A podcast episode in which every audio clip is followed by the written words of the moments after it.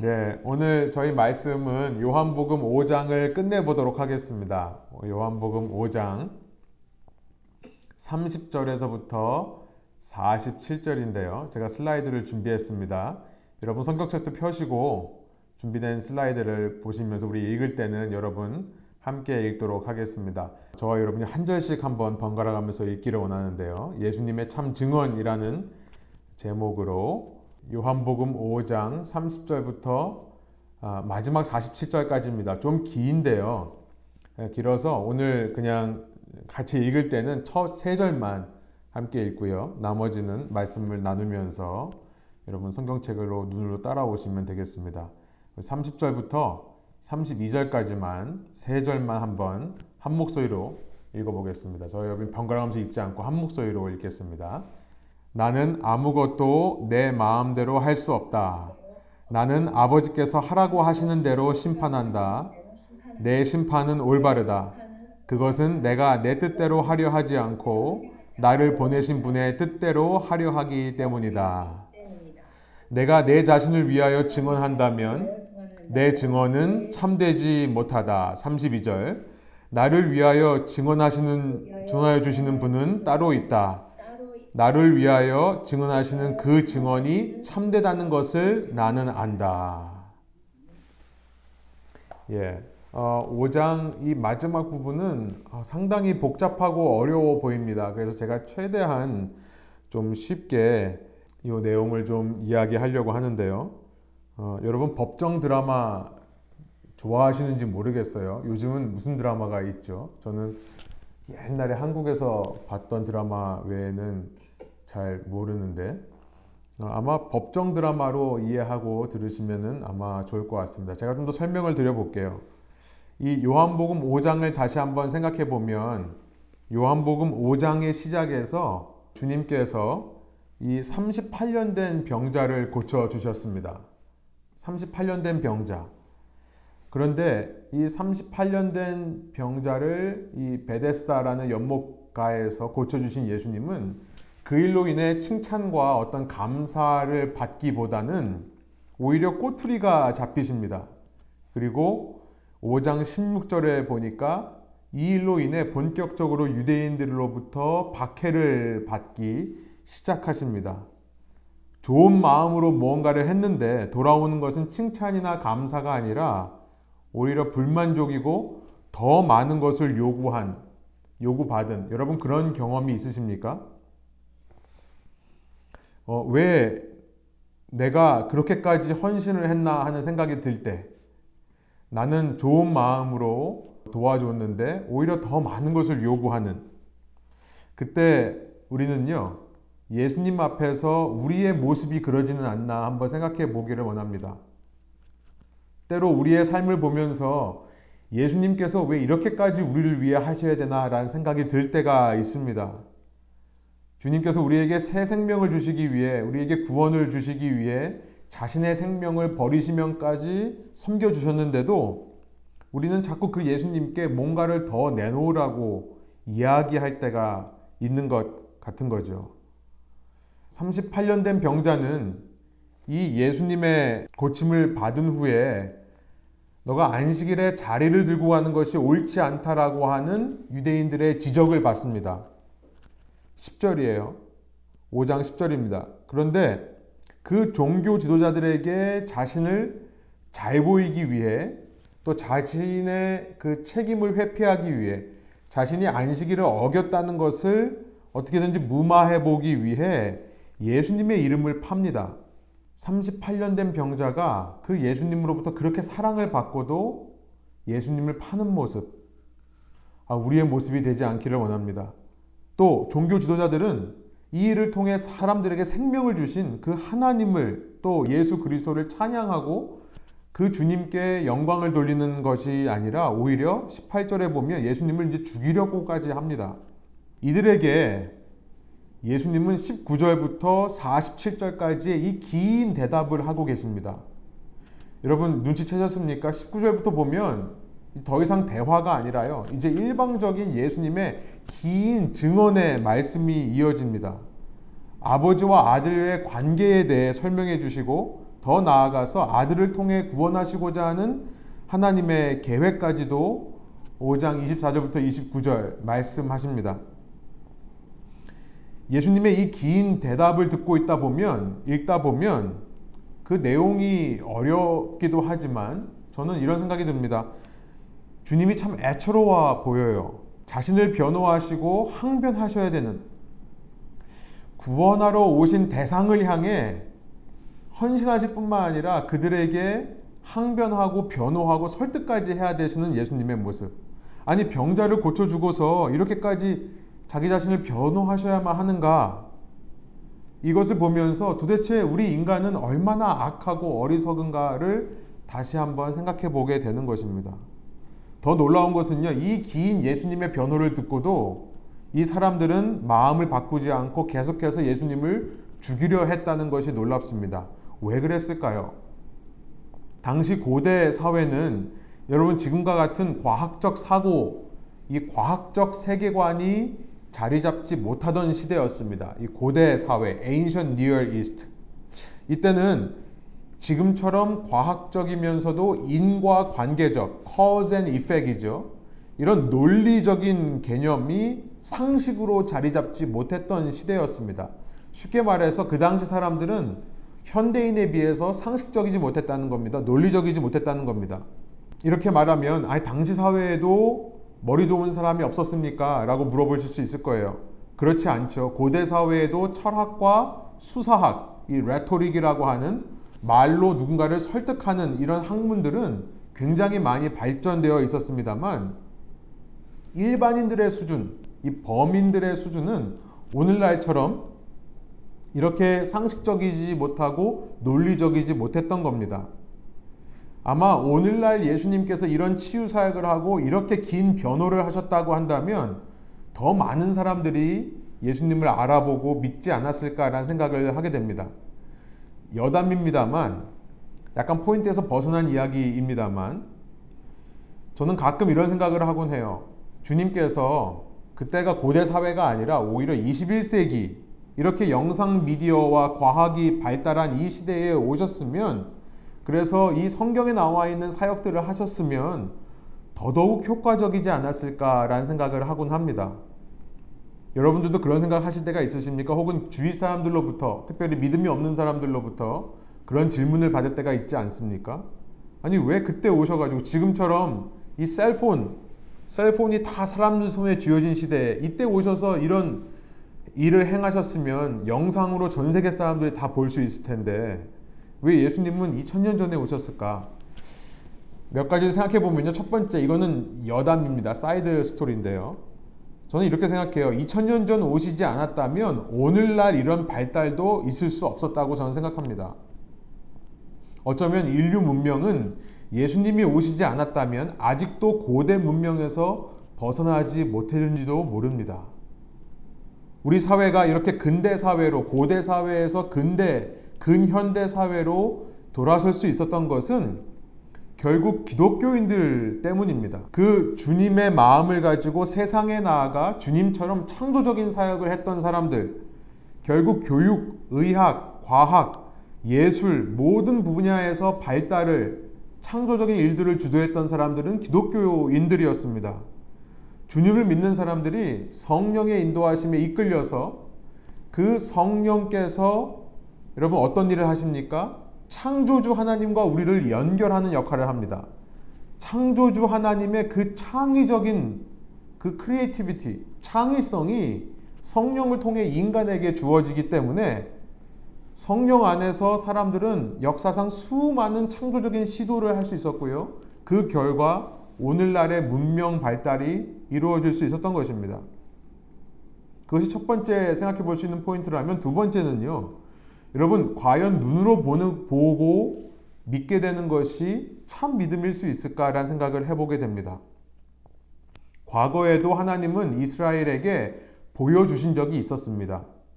그때는 이런 컴퓨터 화면이나 전화기 화면이 아닌 눈앞에서 바다가 갈라지는 일들을 보여주셨던 때입니다. 눈앞에서 홍해가 갈라진다고 생각해 보세요. 귀에는 천둥 소리와 같은 하나님의 음성이 들린다고 생각해 보세요. 낮에는 시원한 구름 기둥이 느껴지고요. 밤에는 그 불기둥의 따뜻함이 느껴지던 시대. 지금처럼 시각만 자극하는 시대가 아니라 오감을 자극하며 하나님께서 역사하셨던 시대가 있습니다. 오늘날 사람들이 이제 3D를 넘어서 4D, 5D 기술, 냄새도 맡고 원격으로 어떤 느낌을 받을 수 있는 기술을 지금 연구하고 있는 거죠. 과거 이스라엘에게 그렇게 하나님이 나타나셨지만 입체적으로 나타나셨지만 그 결과가 무엇이었습니까? 사람들은 이 느끼면 느낄수록 더 느끼고 싶어 하더라라는 거죠. 사람들은 더 자극적인 것을 찾아가더라. 이것이 구약의 이스라엘 역사로 증명된 것입니다. 한번 보여줬더니 더 많은 것을 보기 원하더라. 아니, 더 많은 것이 아니라 더 짜릿한 것을 보길 원하더라. 한번 느끼게 해줬더니 더한 것을 느끼려고 하더라 라는 겁니다. 오늘날 보여준다고 해서 과연 많은 사람들이 믿을까 생각해 보게 되는 부분이죠. 그래서 오늘날 하나님께서 오시지 않고 과거에 오신 것은 어쩌면 오늘 우리에게 이런 메시지가 있는 것 같습니다. 이것이 세 번째 포인트인데요. 오늘 우리에게 요구하는 믿음은 유아적인 어린아이 같은 신앙이 아니라 바로 성숙한 성인의 신앙을 요구하시는 거다. 사도 바울은 갈라디아서 3장 23절부터 25절을 통해 율법 아래에 있던 시대는 초등교사가 있던 시대, elementary, 우리 초등학교와 같은 시대였다라고 이야기를 합니다. 이제는 성숙한 성인의 믿음이 요구되는 시대입니다. 여러분 성인을 어떻게 움직이죠? 성인들을 어떻게 움직입니까? 감각적으로 자극해서 움직이지 않습니다. 어린아이야 다그치고 혹은 때로 체벌을 하든지 어떤 충격을 줘서 움직이게 할 수 있지만 성인은 그렇게 움직이는 법이 없죠. 자기 스스로 깨달아야 움직이는 법이죠. 단지 기적만 보고 믿게 되는 것은 참 믿음이 아닐 수 있다. 이런 믿음은 오히려 보이지 않을 때 생겨나는 겁니다. 아, 제 손에 지금 음료수 캔이 들려 있습니다. 라고 말을 한다면 여러분 보이십니까? 어, 제 손에 음료수 캔이 들려 있습니다. 라는 것을 믿기 위해서 어쩌면 보이지 않는 것이 중요하죠. 제가 늘 이야기하지만 이렇게 제가 보여주면요. 이렇게 보여주면 더 이상 믿음이 아닙니다. 그렇죠. 이것은 fact예요. faith가 아니죠. 어, 제가 제 손에 음료수 캔을 들고 있습니다. 라고 말할 때 그래도 저 인간 나름대로 목사인데 거짓말 하겠냐. 내가 평소에 겪어본 저 사람은 그래도 그렇게 거짓말 할 사람은 아닌 것 같다. 라고 하는 것을 통해 여러분이 저를 믿는 믿음으로 제 말을 믿어주는 것이 그게 믿음이죠. 그러니까 오히려 이 시대에 더 큰 믿음을 요구하시는 거다라고 이해할 수 있습니다. 예, 여담이었고요. 다시 돌아와서 저는 왜 이들은, 왜 당시 유대인들은 이 놀라운 사건을 보고도 경험하고도 예수님을 믿지 않았을까라고 하는 궁금증이 생기는 겁니다. 오늘날과 같은 이 상식과 논리가 발달하지 않은 유대 사회에서 그 고대 사회에서 여러분 그들은 어떤 경우 믿음이 생겨나는지 아십니까? 어떤 경우 누구를 신뢰하게 되는지 아십니까? 오늘 우리는 어떤 과학적인 증거를 보여줘야 믿을 겁니다. 어떤 논리적인 무언가가 있어야 앞뒤가 연결되는 cause and effect, 이 원인 결과가 딱 연결이 돼야 우리는 받아들이고 믿을 수 있을 것인데요. 그 당시 사회에서는 믿기 위해서는 딱 한 가지가 필요했던 시대였습니다. 그 고대 사회, 아직도 이렇게 이성이 발달하지 뭐 지금처럼 발달하지 못한 사회에서 딱 한 가지를 통해 그들은 믿음이라는 것을 얻게 되었는데요. 그것은 증언이라는 겁니다. witness. 증언. 증언의 중요성이 있던 시대예요. 증언이 얼마나 중요한지요. 율법은 하나님의 율법은요. 그 증언에 대해서 이렇게 말씀을 하십니다. 신명기 19장 15절인데요. 세 번역입니다. 어떤 잘못이나 어떤 범죄라도 한 사람의 증언만으로는 판정할 수 없습니다. 두세 사람의 증언이 있어야만 그 일을 확정할 수 있습니다. 그러니까 당신은 어떤 잘못이나 범죄를 밝혀내는데 지금처럼 법정에서 무슨 CSI처럼 무슨 과학적인 수사를 하던 시대가 아니었다는 거죠. 법정에서 가장 강력한 증거, 어떤 사람에 대해서 신뢰가 가게 되는 그 계기는 뭐냐면 두 명 이상의 증인이 있을 때에만 가능한 것입니다. 지금 예수님이 아무리 무언가를 보여줘도 예수님이 아무리 자기 자신을 이렇게 길게 변호를 해도 이 유대인들이 예수님을 신뢰할 수 없는 이유가 이제 우리에게 분명해지는 거죠. 그것은 예수님 혼자만의 증언이기 때문에 그래요. 예수님 혼자 그 얘기를 하고 있기 때문에 지금 유대인들이 받아들이지를 못하는 겁니다. 여러분, 당시 증언이 얼마나 파워풀하고 얼마나 힘이 있었는지 성경 다른 곳을 보면요. 사람을 사형에 처하게 할 때, 지금은 사형 집행하기가 굉장히 까다롭습니다. 사형을 집행하려면 여러 가지를 증명해 보여야 되기 때문입니다. 우리 한국에서 지금 조인하고 계십니다. 함께하고 계십니다만 정인이 사건으로 새해부터 한국이 굉장히 떠들썩했었죠. 그 지금 아마 재판이 진행 중인 걸로 아는데요. 여론은 이 정인이 양 부모를 사형시켜야 된다라고 하는 그런 여론이 한국에 굉장히 강하다고 그래요. 그런데 실제로 그 사형을 입증하기란 쉽지가 않습니다. 그냥 아동 학대죄로 처벌할 수는 있지만 살인죄를 적용하려면 저는 되게 재밌는 얘기 들었어요. 오히려 살인죄를 입증하기 위해서는 지속적인 학대와 구타가 있었다는 사실이 오히려 살인죄를 적용하는데 도움이 안 되고 오히려 방해가 된다. 왜냐하면 지속적인 학대와 지속적인 구타를 하던 사람은 내가 이 아이를 쳤었을 때 얘가 죽을 거라는 생각을 못 한다는 거죠. 거꾸로. 그렇기 때문에 지속적인 학대와 구타가 있는 상황에서는 죽이기 위해 때려야 그래야 살인죄가 성립이 되는 건데 아무리 아이의 창자가 끊어질 정도로 쳤다 하더라도 지속적인 구타와 지속적인 폭력이 있었기 때문에 살인죄가 적용하기 어렵다 이런 얘기를 하고 있습니다. 아무튼 이것도 여담입니다만 요즘 세상에는 살인죄를 적용하기 위해서 굉장히 까다로운 법적인 절차, 논리적인 절차, 과학적인 절차가 필요한데요. 당시 상황은 이렇습니다. 고대 사회예요. 그런데 사람을 죽일 때에는 너무 하나님의 말씀이 무섭게 나오죠. 사람을 죽이고자 할 때에는 한 사람의 증언만으로는 죽일 수 없으며 두세 사람의 증언이 있어야 합니다. 오늘날 우리의 기준으로 보면 충격적입니다. 어떻게 두 명만 증언을 하면 한 사람을 죽일 수 있는가? 그런데 이 당시 고대 사람들, 유대, 특별히 유대인들에게 이 증언이라고 하는 것이 갖는 효력이 얼마나 컸는가가 드러나는 장면이죠. 이것은 어, 지금 신명기 17장 6절은 그 우상 숭배를 했던 사람을 죽일 때 법이지만 민수기 35장 30절에 보면 사람을 죽인 사람을 재판할 때도 두 명의 증인만 있으면 죽일 수 있다라고 하는 말씀이 있습니다.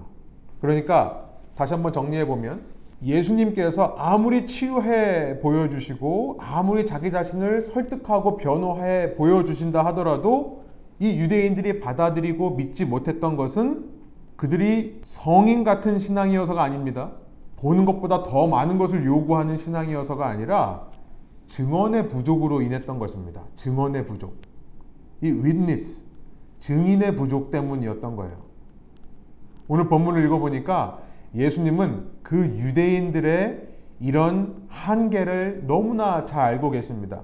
예수님은 이 유대인들이 지금 무슨 생각을 하고 있는지를 꿰뚫고 계세요. 그래서 31절에 그들의 논리를 이해하시면서 이렇게 말씀하시는 겁니다.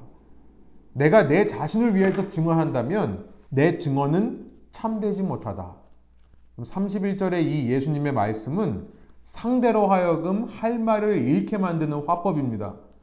상대가 지금 무슨 근거로 나를 고소하고 있는지를 정확히 파악하고 계시고 이제 그들의 논리로 말씀하시는 거예요.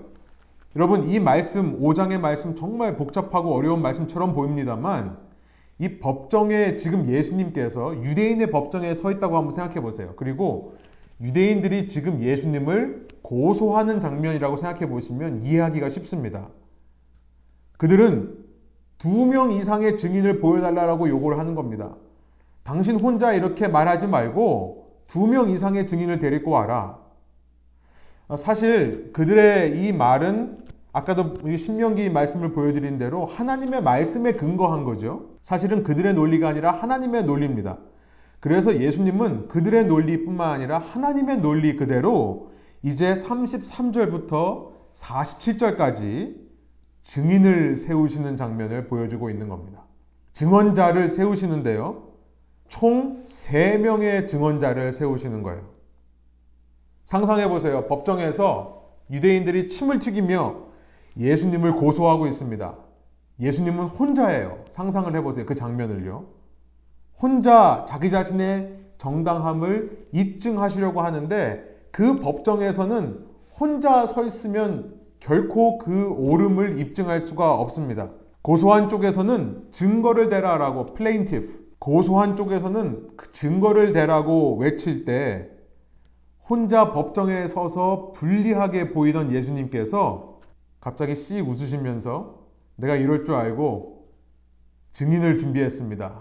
판사에게 그 증인을 소집할 것을, summon, 소환할 것을, 이렇게 법, 호출할 것을 요구한다고 생각해 보세요. 이 plaintiff 고소하는 사람들은 자기네들이 다 이긴 재판이라고 생각했을 겁니다.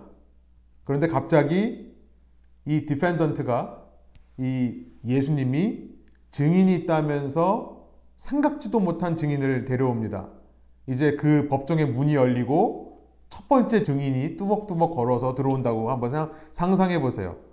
가장 먼저 등장한 그 증인은요, 이 세 명의 증인 중에는 가장 약한 증인입니다.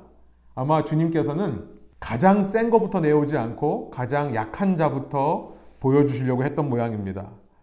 바로 세례 요한이라는 사람이에요. 33절의 내용이 그겁니다. 33절 제가 한번 읽어보겠습니다. 세 번역이에요. 너희가 요한에게 사람을 보냈을 때 그는 이 진리를 증언하였다. 그들이 익히 알고 있는 세례 요한을 말하는 겁니다. 35절. 요한은 타오르면서 빛을 내는 등불이었다. 너희는 잠시 동안 그의 빛 속에서 즐거워하려 하였다. 34절. 내가 이 말을 하는 것은 내가 사람의 증언이 필요해서가 아니다. 그것은 다만 너희로 하여금 구원을 얻게 하려는 것이다. 여러분, 예수님의 수사법, rhetoric, 이 예수님이 사람을 설득하는 이 화법은요, 정말 대단하십니다. 이 말로 설득하는 기술이 정말 뛰어나신데요. 나에게는 사람의 증언이 필요하지 않다라고 지금 말하고 계세요. 그런데 첫 번째 증인으로 말하는 사람이 세례 요한이라는 사람입니다. 이렇게 말씀하시는 것 같아요. 내, 나는 사람이, 사람을 증인으로 셀 필요가 없는 사람인데, 너희가 원하니까 사람의 증언을 원한다면 내가 얼마든지 데려올 수 있다. 너무나 여유롭게 말씀하시는 것 같습니다. 여러분, 세례 요한이 갑자기 광야에서 물로 세례를 주기 시작할 때, 그때 유대인들은 그 세례를 받기 위해 전부 요단강으로 내려갔었습니다. 왜냐하면 그 세례 요한의 모습이 마치 엘리야의 모습과 같았기 때문입니다. 말라기 구약 성경의 맨 마지막 책이라고 알고 있는 말라기 4장 5절에 보면 주의 크고 두려운 날이 이르기 전에 내가 너희에게 엘리야 선지자를 보내겠다라고 말씀하신 기록이 있습니다. 주의 크고 두려운 날이 이르기 전에 내가 너희에게 엘리야 선지자 예언자를 보내겠다. 그러고 나서 400년 동안 침묵하셨습니다. 400년이 지난 후에 갑자기 엘리야 같은 사람이 나와서 세례를 주니 그들은 기뻐하고 즐거워하며 34절에 그렇게 말씀하고 계시죠.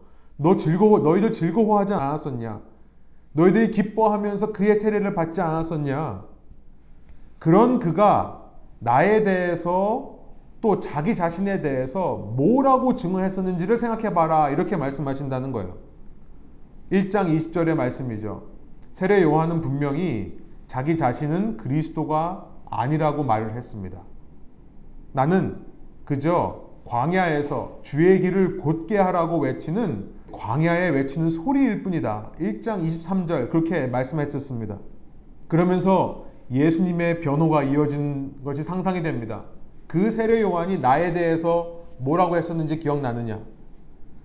1장 29절 요한복음 1장 29절, 36절 두 번이나 세례 요한은 예수님을 향해 저 사람은 세상 죄를 지고 가는 하나님의 어린 양이다를 외쳤습니다. 예수님은 아주 여유롭게 나는 사람의 증언을 받을 필요가 없는 사람인데 그렇게 말한 사람이 있었다라고 하면서 세례 요한을 첫 번째 증인으로 내세우셨습니다. 그런데 여기서만 멈추면 아직 법적 효력이 없죠. 증인은 두 명 이상 있어야 된다고 했습니다. 이제 주님께서 두 번째 증인을 세우시는데요.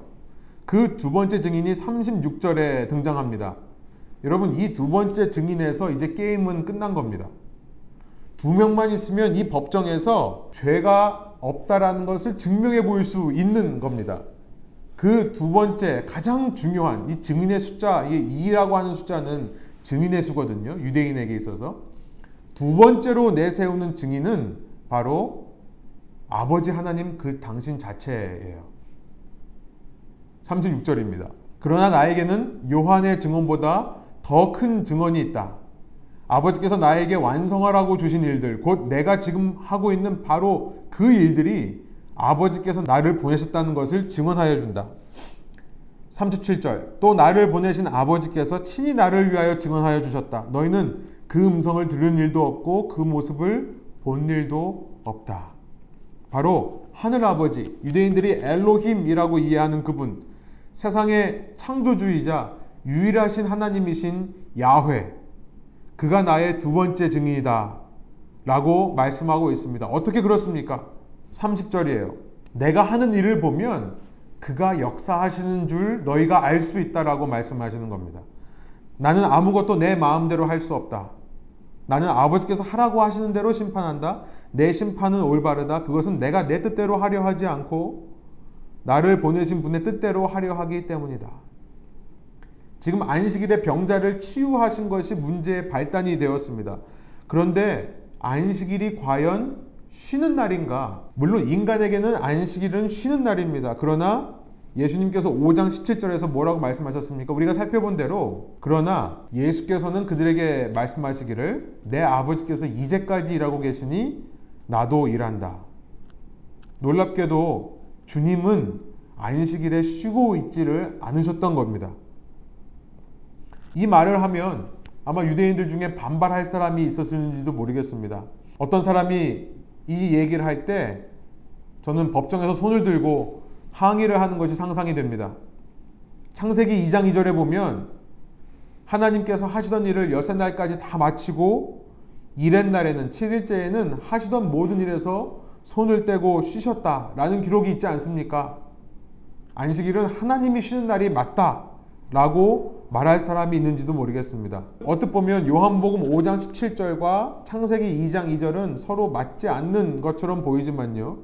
여러분 처음 안식일이 주어졌을 때 그때는 하나님의 원래 의도는 하나님과 사람이 함께 쉬는 그런 의도가 맞습니다. 사람들로 하여금 이 일곱째 날 쉬게 하시기 위해 하나님께서 모범으로 먼저 모든 일에서 손을 떼어 주시는 거죠. 그런데 이것은 어디까지나 타락 이전의 이야기입니다. 창세기 2장의 이야기예요. 3장에서 인류의 타락으로 말미암아 세상에 죄가 들어오고요.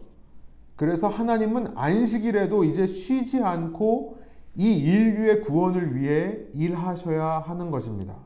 이것은 당시 유대인들의 기록에도 유대인들이 토론하던 일 중에 하나라는 기록이 현재 전해지고 있습니다. 당시 유대인 랍비들 중에서도 상당히 토론되던 일이 뭐냐면 안식일에 하나님께서 쉬시는가 안 쉬시는가 해가지고 그들은 논쟁을 했었습니다. 그런데 많은 랍비들이 하나님께서 안식일에 쉬실 수 없다라는 결론을 내려요. 왜 그러냐면 가만 보니까 안식일에도 생명이 태어납니다. 어린 아이들이 갓난 아이들이 안식일에도 태어나는 거예요. 또 안식일에 사람이 죽기도 합니다. 이 사람의 생사화복 중에 태어나고 죽는 일은 전적으로 하나님의 권한 아래 있는 일이라고 여겨졌던 시대에 안식일에 누군가 태어나기도 하고 죽기도 한다면 무슨 말입니까? 하나님은 안식일에도 누군가에게 생명을 주시는 일을 하시는 거고 생명을 거두어 가시는 일을 하신다는 증거가 되는 것이죠. 지금 예수님께서는 안식일에 이 병자를 치유하심으로 말미암아 하나님께서 이제까지 일하고 계시는 것을 보여주는 겁니다. 당신의 뜻과 당신의 능력으로 병자를 치유하신 것이 아니라 아버지께서 이제까지 일하시니 나도 일한다. 그러므로 아버지야말로 예수님의 가장 큰 증언자가 되는 겁니다. 여기서 잠깐 우리는요, 우리에게 적용해 볼 수 있는 포인트를 생각해 보게 됩니다. 여러분, 우리 신앙의 가장 큰 증거는요, 바로 우리의 행함 속에 나타나는 하나님의 능력, 주님의 능력이라는 점입니다. 31절 말씀을 다시 한번 기억하기를 원해요. 법정에서 주님이 이제 변호하시면서 이렇게 말씀하셨습니다. 내가 내 자신을 위하여 증언하면 내 증언은 참되지 못하다. 여러분, 우리 그리스도인들에게 한번 적용해 볼 수 있는 말인 것 같아요. 말씀인 것 같아요. 여러분, 많은 기독교인들이 자꾸 내가 기독교인 것을 내 말로 증명하려고 하는 경우가 참 많이 있습니다. 내가 증명을 하려고 그래요. 나의 믿음을 내가 얼마만큼 믿음을 가지고 있는가를 내가 정하고 내가 보여준다라고 생각을 하는 경우가 참 많이 있습니다. 그렇지 않죠. 여러분, 믿음이라는 것, 내가 신앙이라는 것, 나의 행함으로 드러나는 겁니다. 나의 행함 속에 내 능력이 드러나서가 아니라 예수님처럼 안식일에도 병자를 치유하시는 것은 아버지께서 치유하시기 때문에 이제까지 나도 아버지께서 역사하시기 때문에 나도 일한다. 여러분, 우리의 믿음을 증명해 볼 수 있는 통로는 말로 설득하는 것이 아니라요. 내 행함 속에 주님의 능력이 나타남을 통해 내 믿음이 증명이 된다는 사실이에요. 전도를 할 때 우리는 자꾸 복음 전도를요. 말로 설득하는 일종의 설득법이라고 생각을 할 때가 참 많이 있습니다. 혹은 전도란 어떤 타이밍에 관한 것이라고 이해하시는 분들도 꽤 많이 있습니다. 그러니까 고구마가 속까지 다 익을 때까지 자꾸 찔러보라 뭐 이런 얘기를 하는 거죠. 물론 이런 것도 중요합니다만 설득하는 것도 중요하고 타이밍도 중요합니다만 여러분 이보다 강력한 증언 어쩌면 이 법정에서 이 두 번째 증인으로 끝나버렸습니다. 판결은요. 어쩌면 우리 신앙에 있어서 최종적인 증언은 하나님께서 나와 함께 하심을 보여주는 겁니다. 말로가 아니라 일하는 모습을 통해 기억하십시오. 하나님께서 이제까지 일하시니 나도 일한다. 일함을 통해 보여주는 거죠. 여러분, 현대 기독교는 어떤 면에서 상당히 이단적입니다. 그저 일주일 교회 한 번 가서 예배 드리는 것으로 내가 신앙인이라고 증명할 수 있는 것처럼 생각하는 것 같아요. 31절 말씀을 꼭 기억하기 원합니다. 내가 내 자신을 위하여 증언하면 그 증언은 참되지 않습니다. 내가 신앙이라는 증언은 내 주위 사람들이 해야 되는 겁니다. 가깝게는 우리 가족들이 해야 되는 거예요. 우리 엄마 아빠가 신앙인이라는 것, 자녀들의 입에서 그것이 나와야 됩니다. 그렇죠? 우리의 삶의 행동을 통해 아, 엄마 아빠가 신앙인이구나라는 것을 자녀들이 고백해야 그때 내 믿음이 입증된다는 사실. 내가 내 자신을 증언하는 것은 아무런 효력이 없다는 것을 기억하시기 바랍니다. 우리의 신앙은 내가 열심히 정한 그 룰을 따라서도 아니고요. 내가 어떤 종교적인 형식을 지키기 때문도 아니고요.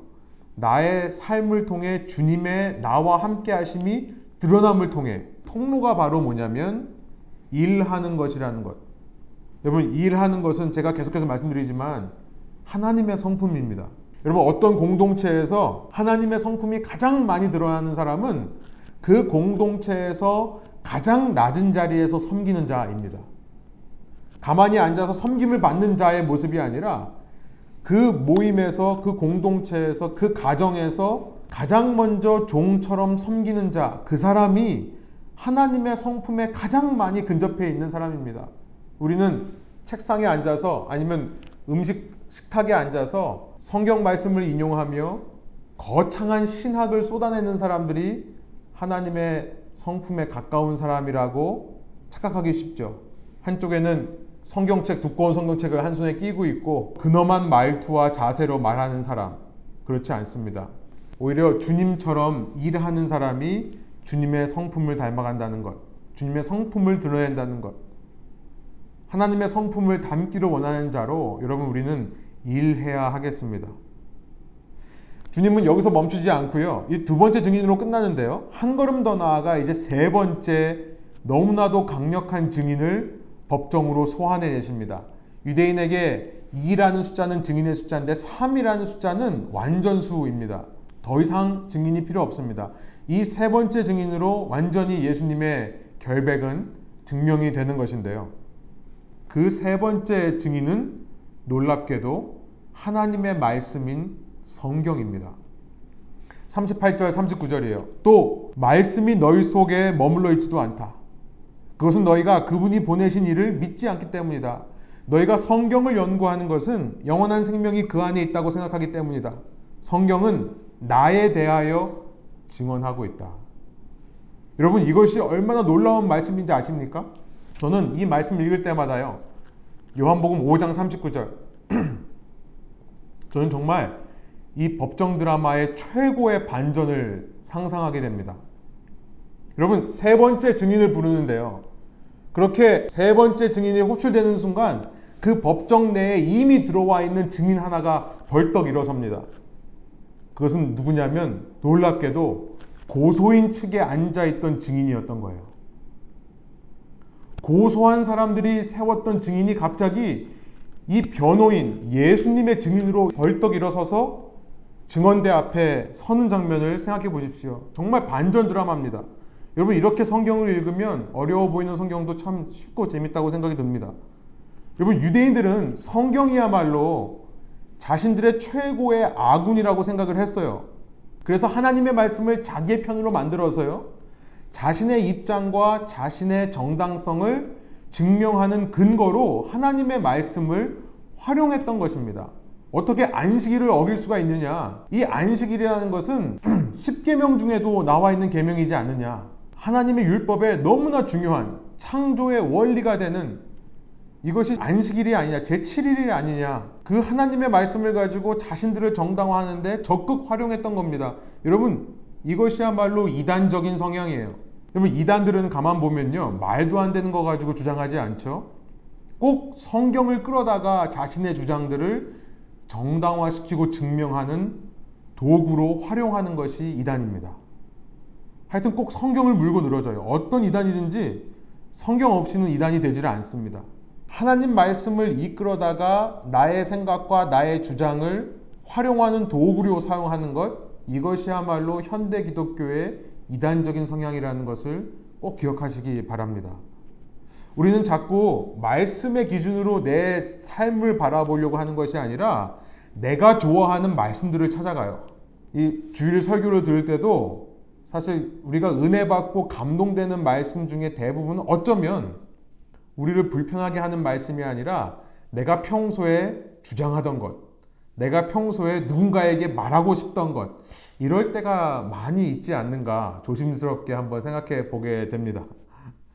여러분, 성경이 증언하는 것은 예수 그리스도라는 것을 기억하시기 바랍니다.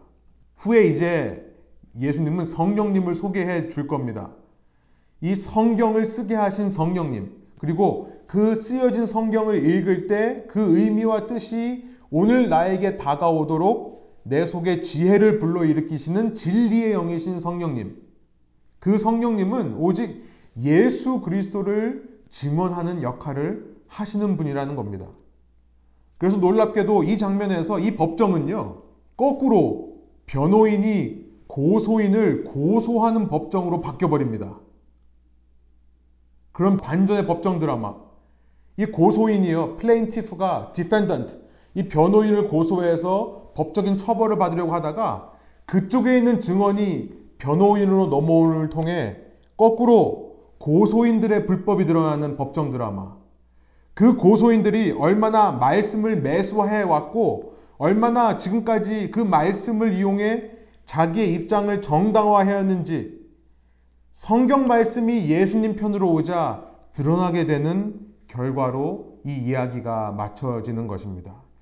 45절. 내가 너희를 아버지께 고발하리라고는 생각하지 말아라. 여러분, 예수님께서 그 고소인들을 고발할 필요조차 없습니다. 너희를 고발하는 이는 너희가 희망을 걸어온 모세이다. 얼마나 무시무시한 반전의, 그러나 통쾌한 반전의 말씀입니까?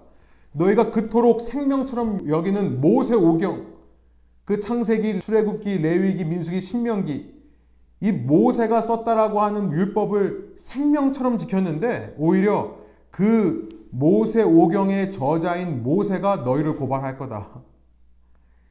야, 내가 언제 그런 의미로 이 말씀을 쓰라고 그랬냐? 46절. 너희가 모세를 믿었더라면 나를 믿었을 것이다. 모세가 나를 두고 썼기 때문이다. 그러나 너희가 모세의 글을 믿지 않으니 어떻게 내 말을 믿겠느냐? 여러분, 이 5장을 통해 우리는 통쾌한 법정 드라마 한 편을 보았습니다. 우리에게 어떤 레슨이 있을까요? 우리에게 질문 던져보기를 원합니다. 오늘 내가 법정에 선다면 그 법정에서 나의 믿음을 증명해 보여야 된다면 나는 무엇으로 내 믿음을 증명하고 있는가? 우리에게 정말 행함이 있는가 돌아보기를 원합니다. 주님처럼 일하는 성품으로 살아가고 있는가? 헌신하는, 희생하는 성품으로 살아가고 있는가? 그 일이야말로 주님의 능력이 드러나는 통로라는 것. 나의 행함으로 하나님이 나와 함께 하심이 주위 사람들에게 증언된다는 사실을 꼭 기억하시길 원하고요. 말씀. 내가 말씀을 거창하게 인용하고 말씀에 대해서 많이 안다고 해서 믿음이 입증되는 것이 아니라 여러분, 말씀은 내 편으로 만들 대상이 아닙니다. 오히려 우리는 너무 쉽게 적용하려는 것을 멀리 해야 합니다. 내가 말씀을 내 편으로 만드는 것이 아니라 내가 과연 오늘 말씀 편에 서 있는가를 고민하며 깊이 묵상하는 우리의 삶이 되어 보기를 원합니다. 말씀을 먹는 거죠. 어느 한 신학자가 말한 것처럼 말씀을 그냥 읽는 것이 아니라 정말 말씀을 먹어서 내 속에 담는 것, 소화시켜내는 것. 그런 행함과 말씀 편에 서려는 노력을 통해 여러분 우리의 삶을 주님 앞에 영광된 지체로 올려드리기를 원하고요. 주님께서 받으시는 영적 예배, 오늘도 주님께서 찾으시는 영적 예배로 주님께 드려질 때에 주님께만 영광이 아니라 우리 주위 사람들에게 그 예수 그리스도가 증거되는 강력한 증언의 도구 되기를 소원합니다. 함께 기도하겠습니다.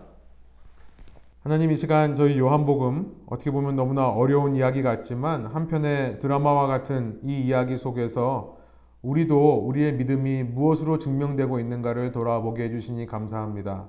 주님, 주님께서 세례 요한을 통해 또 무엇보다 아버지 하나님 또 성경을 통해 당신의 오름을 정당을 정당성을 입증하셨던 것처럼 오늘 우리도 주님을 닮은 모습으로 살아감을 통해 주님 닮은 성품으로 일하며 헌신함을 통해 주님의 살아계심과 하나님을 드러낼 수 있는 존재가 되게 하여 주십시오. 볼 수 없던 하나님을 보여주신 예수님, 그 주님의 섬김과 일하심을 통해 우리는 이전까지 알 수 없었던, 볼 수 없었던 하나님을 만나게 되었습니다. 마찬가지로 어, 이 땅에 주님께서 계시지 않기 때문에 몸된 교회를 통해 우리 믿는 신자들을 통해 주님께서 어, 이 세상 속에 주님을 알려주시고 만나게 해주실 텐데 그것은 우리의 헌신과 사역에 있음을 다시 한번 생각하며 겸손하게 주님 닮은 모습으로 내가 먼저 헌신하고 섬길 수 있는 저희 각자 되게 하여 주십시오. 어, 말씀을 가지고 늘 내 자신을 정당화하는 도구로 활용하는 것이 아니라 그런 모든 이단성을 내어버리고 날마다 말씀 앞에 내 자신을 쳐서 복종하며 말씀의 권위 앞에 순종하는 훈련을 통해 또한 저희의 믿음을 주님 앞에 사람들 앞에 보이는 저희 인생 될 때에 그런 저희를 통해 기독교라는 것이 너무나 무력해지고 어, 신앙인이라는 것이 너무나 의미 없어지는 이 시대에 계속해서 주님 저의 삶을 통해 작은 영향력을 드러내 주시고 누군가에게 변화가 되고 감동이 되는 삶 될 수 있도록 인도하여 주옵소서. 감사드리며 예수 그리스도의 이름으로 기도합니다. 아멘.